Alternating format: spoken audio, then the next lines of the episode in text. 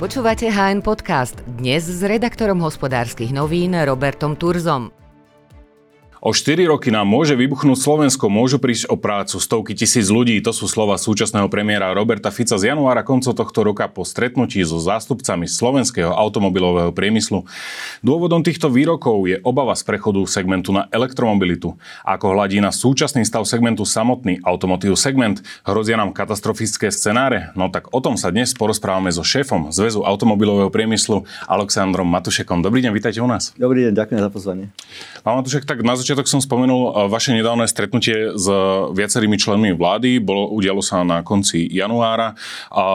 Na začiatok, aby sme to zaramcovali, z koho vychádzalo iniciatívy tohto stretnutia? Bolo to na pozvanie pána premiéra ako okrúhly stôl k problémom slovenského automobilového priemyslu a elektromobility ako takej. Um... Evidovali ste podobné snahy stretnúť sa so segmentom aj zo, zo strany predchádzajúcich vlád? Mali sme tu predtým úradnícku vládu, predtým vládu Igora Matoviča, respektíve Hegera. Pravidelné stretnutia mm-hmm. k témam, ktoré sme potrebovali komunikovať a spoluprácu môžem hodnotiť ako v rámci možnosti dobrú. Mm-hmm. A aké problémy ste hlavne komunikovali, respektíve no, o, o čom bolo to merito toho daného stretnutia? Tak na Slovensku máme také tri hlavné, hlavné problémy. Uh-huh. Ten prvý problém je dostupnosť kvalifikovanej pracovnej sily. Uh-huh. A, a tu by som rozdelil na dve oblasti možno. E, jedna je tá domáca pracovná sila a jej kvalifikácia, to znamená školský systém. E, o tom, že nám odchádzajú študenti, e, o tom, že máme vysoké školy, ktoré produkujú nezamestnaných, ale nie pracovníkov pre tie odbory, ktoré potrebujeme. Druhý bol prílev zamestnancov z tretích krajín, pretože asi nemáme dostatok našich domácich záujemcov. Ten druh, tá druhá oblasť je oblasť životného prostredia, ako nakladáme s odpadmi, ale zároveň aj rôzne povolenia, ako napríklad é í á, čo je, čo je veľmi veľký problém na Slovensku pri povoľovaní stavieb. No a tretí problém je samozrejme nárast nákladov. Znamená, boli sme COVID, bola tu inflácia, Energetická kríza. Energetická kríza, vojna na Ukrajine, obrovský nárast nákladov a to sú veci, ktoré sme komunikovali a vypracovali sme spolu schémy pomoci. Hm. Po tom spomínanom stretnutí pán Fico hovoril, že úloha z dnešného dňa do mesiaca bude spracovaný dokument, ktorý bude obsahovať celý rad konkrétnych legislatívnych, inštitucionálnych a finančných opatrení. Chceme vidieť jasný legislatívny plán. A bolo oznámené teda, že budú známe nejaké detaily, veci, ako by sa a, mali meniť. Uplynul mesiac, a, ak sa nemýlim, tak dvadsiateho deviateho sa uskutoční to a, mesačné a, výjazdové zasadnutie. A máte teda nejaké konkrétne a, zmeny zo strany vládnych inštitúcií? Nemáme k dispozícii zatiaľ nič. Vieme, že budeme mať stretnutie dvadsiateho deviateho v Košiciach. Uh, mňa veľmi mrzí, že za ten mesiac uh, neprebehol žiadny dialog medzi, medzi nami a, a, a vládou. My sme spísali veci, ktoré potrebujeme a poslali sme to na ministerstvo hospodárstva, ktoré je teda našim styčným ministerstvom. A, a bohužiaľ, no uvidíme, čím, čím prídu, čím nás, čím nás prekvapia.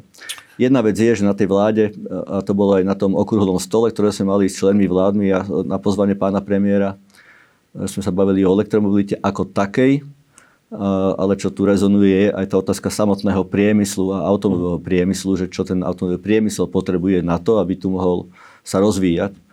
A to sú dve úplne odlišné veci, takže uvidíme, s čím vláda príde dvadsiateho deviateho No, ten citát, ktorý som pred chvíľou citoval, ten znie pomerne jasne, že do mesiaca budú spracované konkrétne kroky, ktoré sa následne budú prejednávať. A nie je to nejakým spôsobom aj tak trochu sklamanie, že to nebolo dodržané? Ja som sa o tom rozprával s pani ministerkou, tak mala aj ona pracovné vyťaženie. Za prvé, ten termín je príliš krátky na to, aby sme tu spravili nejakú revolúciu. Našim želaním by bolo, a to bude naš, našou snahou, aby sme spravili také niečo, ako spravila bývalá vláda, akčný plán elektromobility, aby sme niečo také spravili aj pre priemysel a automobilový priemysel. Tie potreby, ktoré, ktoré sú, ktoré som aj vymenoval čiastočne, sú známe, sú spísané. Tie sme poslali na príslušné ministerstvo a uvidím, aká bude reakcia. Dnes neviem povedať, pretože ten dialog neprebehol. Neviem povedať, čo nás, čo nás čaká, ale pripravení samozrejme sme. To výjazdové zasadnutie sa má konať o tri dni. Bol na tej predchádzajúcej tlačovke aj návrh, že by to mohlo byť kľudne aj na pôjde niektorý, z niektorých automobiliek. Kde sa nakoniec uskutoční? Tak uskutoční sa v, vo vedeckom centre v Košiciach, čo je myslím úplne v poriadku, pretože pri tom okrúhlom stole boli aj univerzity. To nie je podstatné to miesto, pre nás je podstatný ten obsah. A Košice sú preto, pretože tam bude, predpokladám, aj zvláštny bod výstavba fabriky Volvo vo Halalikoch. Uh-huh. Uh, za posledné roky Zväz automobilového priemyslu kontinuálne uh, hovorí o v zásade tých istých problémoch. My sa ešte k nim jednotlivo dostaneme.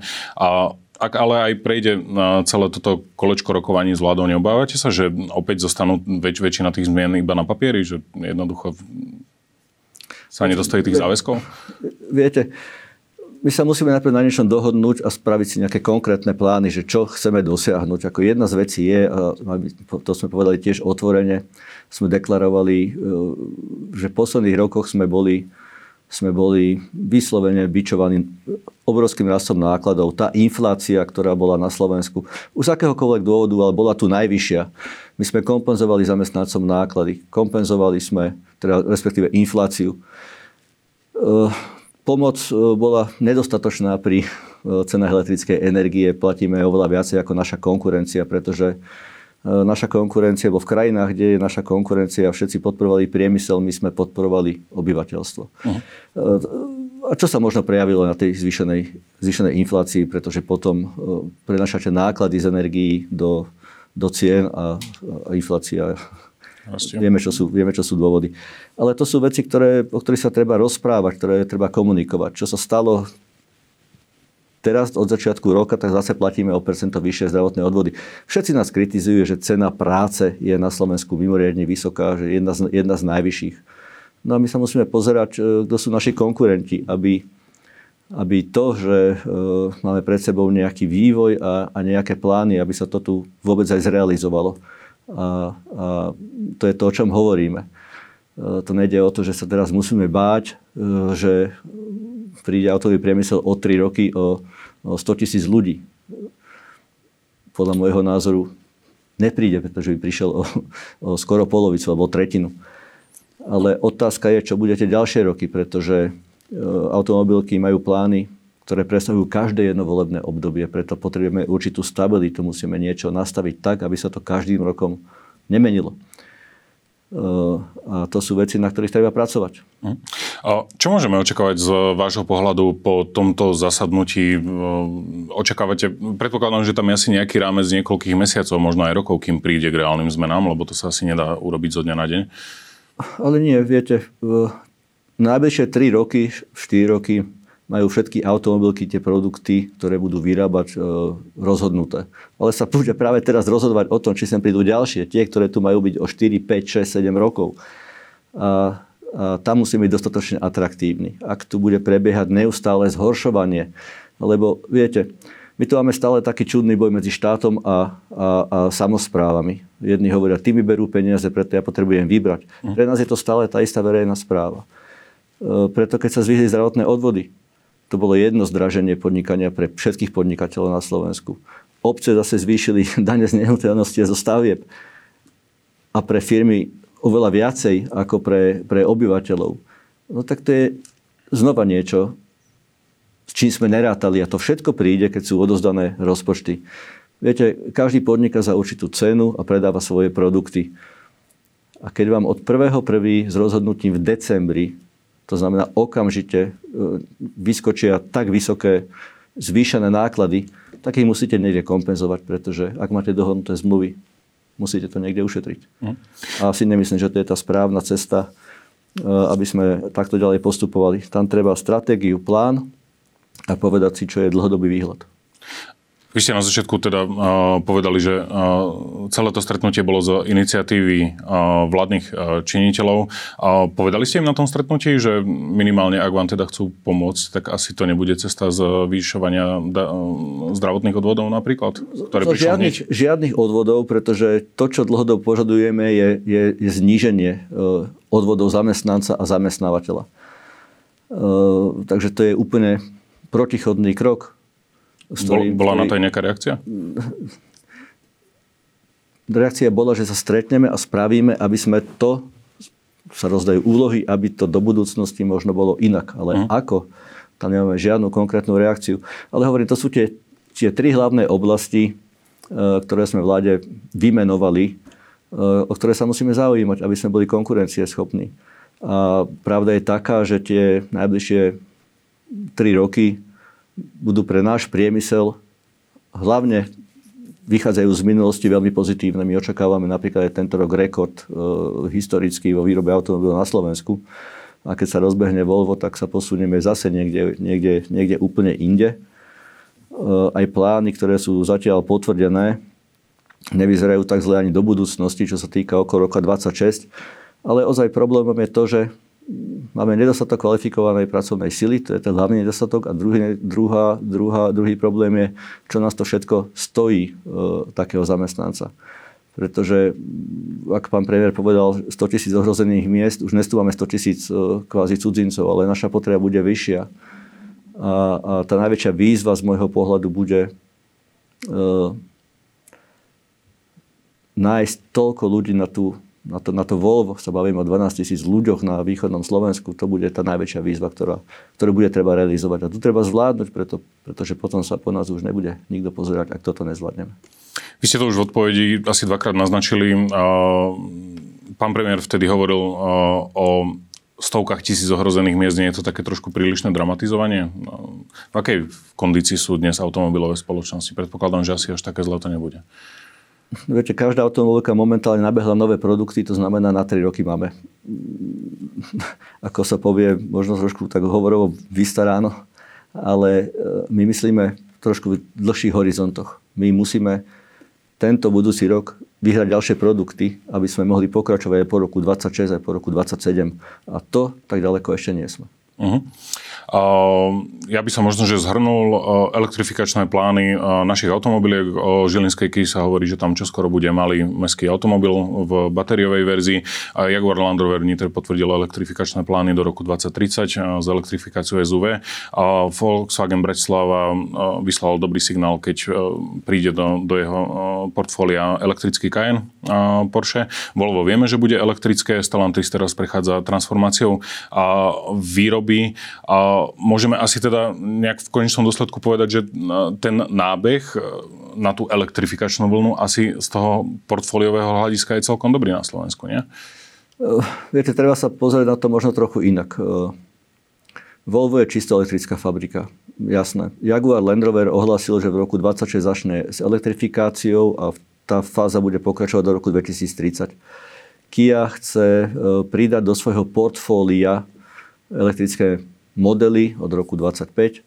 A Stellantis už nejaké vyrába. Volkswagen oznámil od roku dvadsaťšesť Porsche.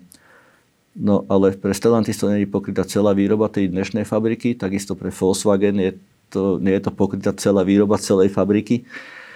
Takže tam budeme mať ďalšie produkty, ktoré prídu po tom roku dvadsaťšesť dvadsaťsedem. To je to, čo stále hovorím. Tu roky dvadsaťštyri, dvadsaťpäť, dvadsaťšesť máme celkom dobre naplánované. Mm. A, a roky dvadsaťsedem, dvadsaťosem, dvadsaťdeväť, to sú tie, o ktoré sa bojuje a tých sa rozhoduje v najbližších dvoch, troch rokoch. Mm. Takže tam treba dať na to pozor, aby sme boli atraktívni pre investorov. Berú investori uh, citlivo napríklad náhle zmeny, či už v legislatíve, skrátením konaní, uh, zvyšovaním odvodov, uh, jednoducho častými uh, zmenami uh, do, jednoducho svoje rozhodnutia do budúcna? Ohrozuje to budúce investície, ak to takto ďalej bude pokračovať? Prvé, čo hovoríme a čo každý potrebuje pri podnikaní, je predvídateľnosť. Uh, Na druhej strane, viete, ja nechcem teraz zlámať palicu alebo čokoľvek. Vláda nastúpila, našla nejaký rozpočet, urobila si svoj a uvidíme, čo bude ďalej. My potrebujeme sa dostať dialógu. My sme pripravení všetky naše problémy a ohrozenia prediskutovať a komunikovať. A, a tým, že sme naozaj nadnárodné koncerny máme z celého sveta, už len keď si pozrite, akí, akí výrobcovia tu sú, aj naši dodávateľia, tak máme riešenia, best practices, tie najlepšie riešenia z Európy a, a zo sveta, o ktorých sa radi, sa radi podelíme. Automobilový segment je u nás často kritizovaný, pretože je príliš dominantný na celkovom há dé pé Slovenska. S príchodom Volva sa tá dominancia ešte prehlbí.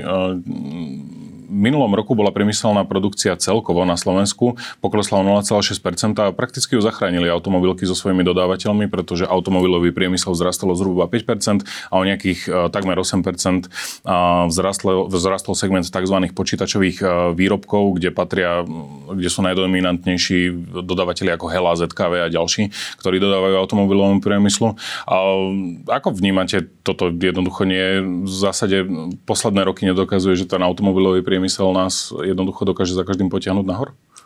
Viete, počúvam to už veľmi dlhú dobu, ale, ale nikto nebráni, aby tu bol niekto silnejší ako my. Akurát ten niekto silnejší z nejakých dôvodov sa tu nevyvinul. No, tak vieme robiť automobily, sme najväčší výrobca v prepočte na počet obyvateľov. Keď niečo vieme, no tak sa toho držme. A, a absolútne nemáme žiadny problém, nebojíme sa hociakej konkurencie, by nám to len pomohlo, aby sme sa niekam spoločne, spoločne posunuli ako, ako krajina. Uh, takže ťažko sa mi k tomu vyjadruje, ale napríklad minulý rok uh, najlepší boli energetici. Už len z toho, aké ceny uh, za energie sme platili. Uh, komunikuje s vami na pravidelnej báze aj Volvo, ktoré stavia fabriku vo Valálikoch? Uh, Volvo... Uh, Mali sme stretnutia a, a, a vieme, vieme o sebe. Volvo ešte nie je členom Zväzu automobilového priemyslu, v najbližších dňoch vstúpi, takže my komunikujeme so všetkými automobilkami a všetky tie potreby, ktoré deklarujeme, tak sú spoločné, sú prierezové, sú, sú dohodnuté medzi všetkými piatimi automobilkami. Takže si myslím, že tá, tá reprezentatívnosť našich požiadaviek je, je daná. A áno, sme informovaní, to, čo je možné sa informovať, sme informovaní o tom, ako pokračuje Volvo na Slovensku. Uh-huh. A pýtam sa to kvôli tomu, že zvyšne automobiloví štyria výrobcovia tu pôsobia už nejaký rok. Sú už nejakým spôsobom zvyknutí na to, ako, ako niektoré veci na Slovensku fungujú. A kdežto oni sú ešte len investícia, ktorá sa rozbehne o približne dva roky s produkciou. Prichádzajú sa manažéri so švédskou mentalitou, nehľadia so nejakým prílišným znepokojením, napríklad na náhle zvyšovanie zdravotných odvodov, ako sme sa rozprávali, alebo čokoľvek iné? K tomuto sa neviem vyjadriť, to sú zmluvy medzi výrobcom a, a vládou, ktoré, ktoré uzavreli pri, pri investícii. Ja upozorňujem na tú vec, že tá posledná veľká investícia, ktorá na Slovensko prišla, tak bol Jaguar Land Rover. A Jaguar Land Rover mal tú šťastnú situáciu, že vtedy napríklad Volkswagen redukoval jednu, jednu smenu, pretože sa menilo výrobné portfólio.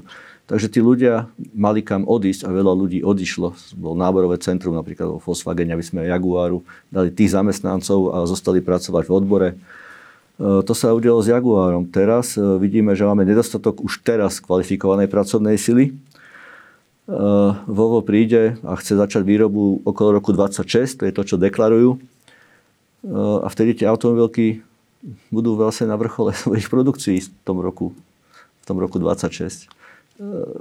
A ja tam vidím obrovské riziko v tom, že, že či budú mať dostatok ľudí a na tom treba, na tom treba spoločne trošku pracovať.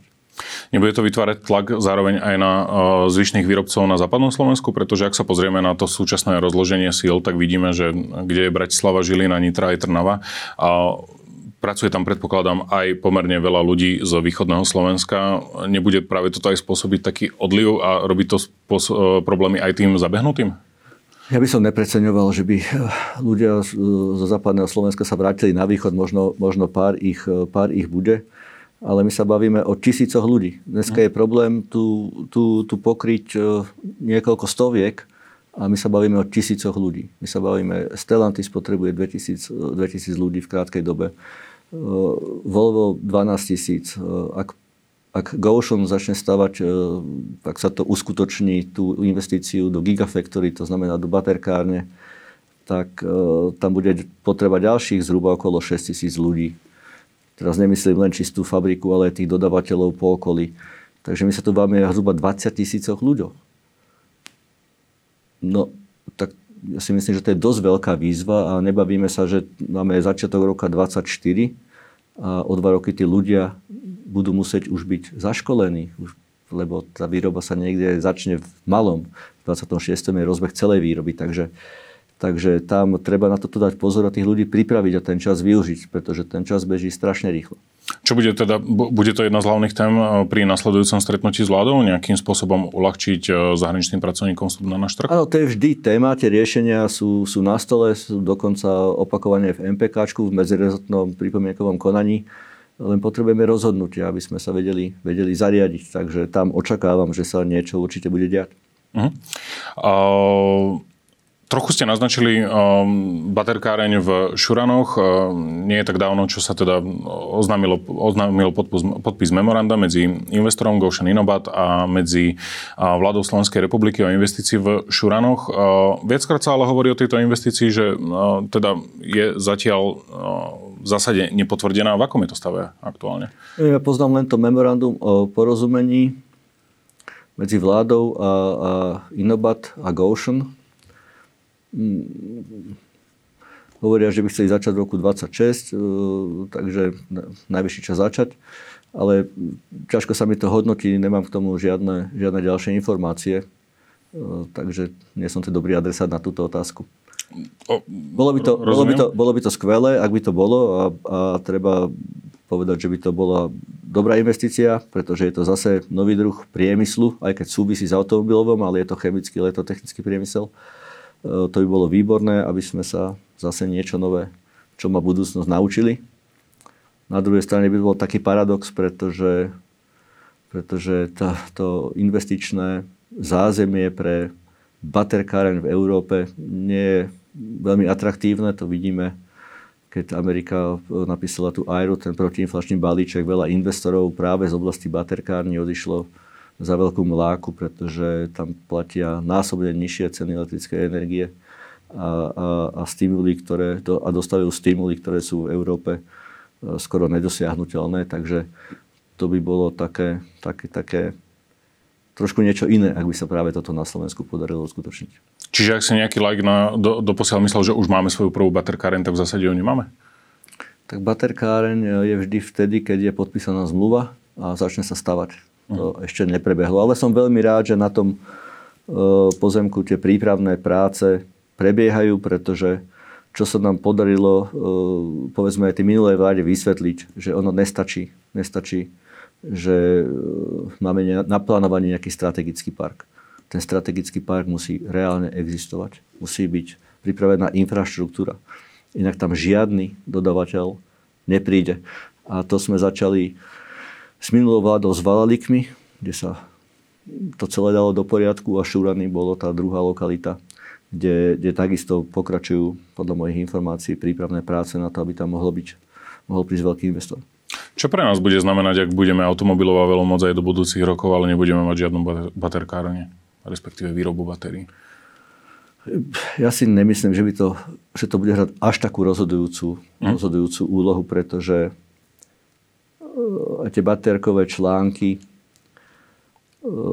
sú proste tak koncipované, že ich viete dopraviť e, relatívne bez straty, pretože tá najdražšia komodita, ktorá je transportná, je, keď vozíte, vzduch. Hm?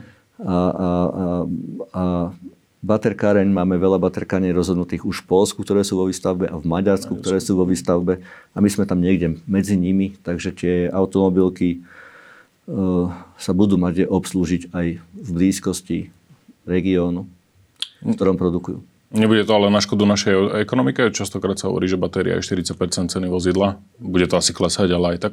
Ja hovorím, bolo by dobre, keby to bolo, ale, ale musí, to, musí sa to tomu investorovi oplatiť, ale toto ja neviem teraz posúdiť, uh-huh. uh, aké, sú, ako sú, aké sú výpočty za tým a aké sú dohody. Uh-huh. A ďalšie zmeny, ktoré by teoreticky výhľadovo vláda mohla spraviť a pomohli by sektoru, sú napríklad v oblasti odpadov alebo povoľovacích konaní. Dostaneme sa najskôr k tým odpadom. A ja som počul v jednom rozhovore pána Tarabu hovoriť o tom, že automobilky veľmi požadujú zlepšenie v, situáci- v oblasti odpadového hospodárstva aj kvôli tomu, že sa obávajú, že prídu o zelené certifikáty. A viete k tomuto nejakým spôsobom povedať niečo viac? Tak toto nie je nový problém. Tento problém upozorňujeme od roku dvetisícsedemnásť. A to je, povedzme, jediná vec, kde sme sa s tou bývalou vládou vôbec nezhodli, pretože mať čisté životné prostredie neznamená, že zrušíme priemysel. My hovoríme, sú riešenia, ktoré existujú všade vo svete a Slovensko je nejakou, povedzme, smutnou, smutnou výnimkou, že ide opačným smerom. A ten opačný smer znamenal nakladanie s priemyselnými odpadmi, pretože na Slovensku, napriek tomu, že sme priemyselná krajina, zlegislatívame priemyselné odpady asi len dva roky na náš, na náš veľký nátlak. Takže to, čo sme sa bavili s novým ministrom životného prostredia, čo sme mu vysvetlili, bolo, že sme absolútne bez šanci, pretože všetky automobilky podpísali Parížsky dohovor. To znamená, že budú klimaticky alebo cé o dva neutrálne v roku dvetisícpäťdesiat. To znamená, že aj tie odpady musíme nejakým spôsobom zhodnotiť a nie zakopať do zeme. To nie je dobré pre nikoho. A keďže na Slovensku tie kapacity aj z dôvodov tej, tej é í, ktorá bola e, proste trojročná a väčšinou všetky takéto návrhy sa zamietli, e, tak sme sa pohodli znova opačným smerom. To znamená, že my sme produkovali gram, gramy odpadov na jedno vyrobené vozidlo, až sme sa dostali naspäť ku kilám. A v roku dvetisícštrnásť, pätnásť, šestnásť sme boli niekde úplne inde a, a potom nastalo zhoršovanie, zhoršovanie, zhoršovanie, ale tam sa tešíme z toho, že konečne e, sme sa pochopili, že bez toho tu nepôjde absolútne, absolútne nič. Súvisí to s tým Green Dealom, e, súvisí to s Fit for päťdesiatpäť, súvisí to s celou legislatívou, ktorá sa na nás valí z Európskej únie, na čom teda sme aj my, za čo sme pozitívne hlasovali. A my to jednoducho musíme začať robiť. To už nejde, že to skryjeme. My sme takisto kontrolovaní, takisto auditovaní a e, viete, to je to, čo aj bol dosť náročné vysvetliť našim dodávateľom, že voľa, kedy sme mali také kritéria, že cena a kvalita a fajn, ale dneska tam je tá ekologická udržateľnosť. Ak dneska niekto nevie ekologicky udržateľne vyrábať, môže mať najlepšiu cenu a kvalitu, nikto sa nekúpi. Čo bude riešením pre Slovensko v tejto oblasti? Sú to tzv. ZEVO zariadenia, teda zariadenia na energetické zhodnocovanie odpadov, ktoré sa často ľudovo volajú aj spalovne. Jednoducho, toto je ten, tá cesta, ktorou treba ísť? Viete čo, nie. Tá hlavná cesta je, ako, ako recyklovať. To znamená znovu použiť nejaký materiál. Uh-huh. A tým sa všetci výrobcovia uberajú. Druhou cestou je naštartovať cirkulárnu ekonomiku. To znamená, aby som tie materiály znovu mohol použiť. Lenže u nás je to stále ešte odpad. My musíme tam zmeniť legislatívu. To, čo ste spomenuli vy, je ten úplne posledný krok a len na materiály, ktoré už nedokážem žiadnym iným spôsobom uh-huh. zhodnotiť, uh-huh. tak prečo ho musím zakopať, ak ho môžem zhodnotiť aspoň energeticky. Uh-huh. Posledná otázka. Jedna z posledných tlačových správ Zväzu automobilového priemyslu aj Zväzu, teda Asociácie pre elektromobilitu SEVA, sa týkala prostriedkov z plánu obnovy. Je zrejme, že podľa všetkého Slovensko nedokáže vyčerpať všetko. Je tam aj hrozený aj veľký niekoľko stomiliónový balík pre košickú stýlku, ak sa jej nepodarí dekarbonizovať výrobu a investovať do niektorých zo zelených riešení. Kam navrhujete, aby tieto prostriedky smerovali? Viete, zároveň v pláne období, e, obnovy, v pláne obnovy e, je asi len päťdesiat miliónov zhruba na, na vybudovanie nabíjacej infraštruktúry. Uh-huh. A my si musíme povedať e, možno aj pravdu do očí, a my ho teda hovoríme. Za súčasných rozhodnutí, e, aké sa spravili na európskej úrovni, tak na tie elektromobility budeme musieť všetci prejsť na, lebo to je momentálne jediný spôsob, akým spôsobom splniť, splniť ciele, záväzky automobiliek, ale aj to, čo si vlastne zákazníci určitým spôsobom želajú a čo bolo rozhodnuté. A na to potrebujeme nabíjacú infraštruktúru, pretože bez nej tie elektromobily nie sú schopné fungovať. A, a, a my hovoríme, my potrebujeme do roku tridsaťpäť asi tak päťnásobnú alebo šesťnásobnú nabíjacú infraštruktúru, ako stojí v pláne obnoviť to, čo čo vybudujeme. To nám vystačí do roku dvadsaťpäť, ak to teda vôbec stihneme do roku dvadsaťpäť alebo dvadsaťšesť, dokedy platia peniaze z fondu obnovy e, realizovať. A A zároveň čítame v novinách, vidíme, počúvame, čo všetko, koľko peňazí je v ohrození. A to nie je len ú es Steel, to sú aj iné, iné projekty. A celkovo plán obnovy ako taký, mnoho projektov sa nesmie realizovať. A my odporúčame začať vyjednávanie s tým, aby sme mohli použiť tú infraštruktúru, respektíve tie peniaze, tie prostriedky na vybudovanie infraštruktúry ďaleko robustnejšie, pretože na tom budeme musieť veľmi ešte zapracovať. Ale ako to je v iných krajinách, možno na podporu kúpy elektrických vozidiel, pretože, pretože aj v tomto sme poslední v Európe s pomerom dva celé šesť percenta, myslím, bolo za minulý rok registrovaných vozidiel elektrických. A, a priemer Európy je nad pätnásť percent, takže zaostávame v každej oblasti. A, a, a, A najhoršie na tom je, že ono to sem tak, či tak príde, či sa nám to páči alebo nepáči. A najhoršie, čo sa nám môže stať je, že keď si zákazník nebude môcť kúpiť iné auto ako elektrické o pár rokov, alebo povedzme v tom roku dvetisíctridsať bude minimálne polovica modelov v ponuke čisto elektrická.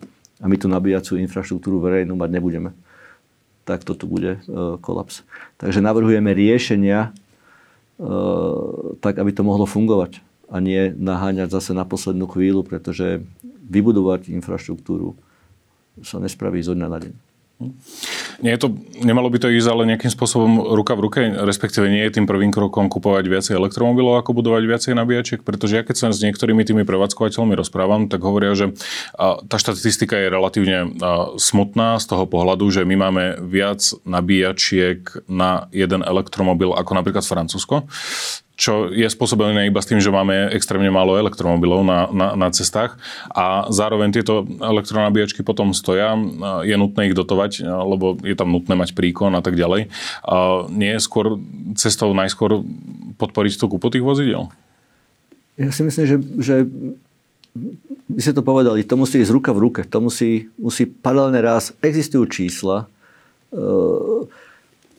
viete, ak si, ak si len poviem, ak si len povieme, poviem možno dve čísla, dúfam, že si ich z hlavy pamätám, pamätám veľmi presne. V roku dvetisícdvadsaťpäť je ten prvý cieľ, na ktorom bola zhoda, pätnásť percent registrácií má byť.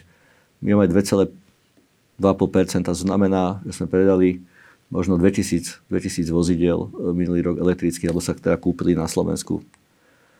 Ak mám dosiahnuť pätnásť percent, čo je vlastne sedemkrát, sedemkrát viac, no tak budem mať štrnásť tisíc. A potom to číslo bude vyzerať úplne jak s nabíjačkami. Ak mám tri tisíc nabíjačiek dneska a potrebujem v roku dvadsaťpäť, dvadsať tisíc, no tak to je tiež niekoľko násobok. A keď vidíme, že tých tritisíctristo do roku dvadsaťšesť, ktoré, má, ktoré sú, majú byť financované z fondu obnovy alebo z plánu obnovy, to rozhodnutie bolo aj pred dvomi rokmi, ubehli dva roky a ešte žiadna, žiadna nestojí, tak dúfame, že to sa všetko stihne, tak vidíte, že to tiež potrebuje nejaké tie roky. A rok dvadsaťpäť je budúci rok. Budúci rok. Nie o dva roky, alebo niekedy v budúcnosti. To už budúci rok. A Európa tam už je a my nie. Ja len hovorím, najhoršie, čo sa nám môže stať, že nebudú ani elektrické auta a nebude ani nabíjacia infraštruktúra. Pretože ak nebude infraštruktúra, to nepotrebuje len pre naše elektrické auta. Všetci okolo nás si elektrické auta kupujú. Takže ak povieme, že nepotrebujeme turistov v Tatrách, ktorý príde na elektrickom aute, no tak tam nepríde. A tam niekto bude chýbať. Viete, ono to jedno, jedno s druhým súvisí. Uh, a áno, malo by to ísť ruka v ruke, ale rozhodnutie kúpiť si elektrické auto je násobne kratšie, ako postaviť nabíjaciu infraštruktúru. Takže naše odporúčanie je v každom prípade na tej infraštruktúre pracovať. Byť pripravený. Ďakujem veľmi pekne za rozhovor. Rado sa stalo. Ďakujem pekne. Ďakujeme, že nás počúvate aj vo forme podcastu.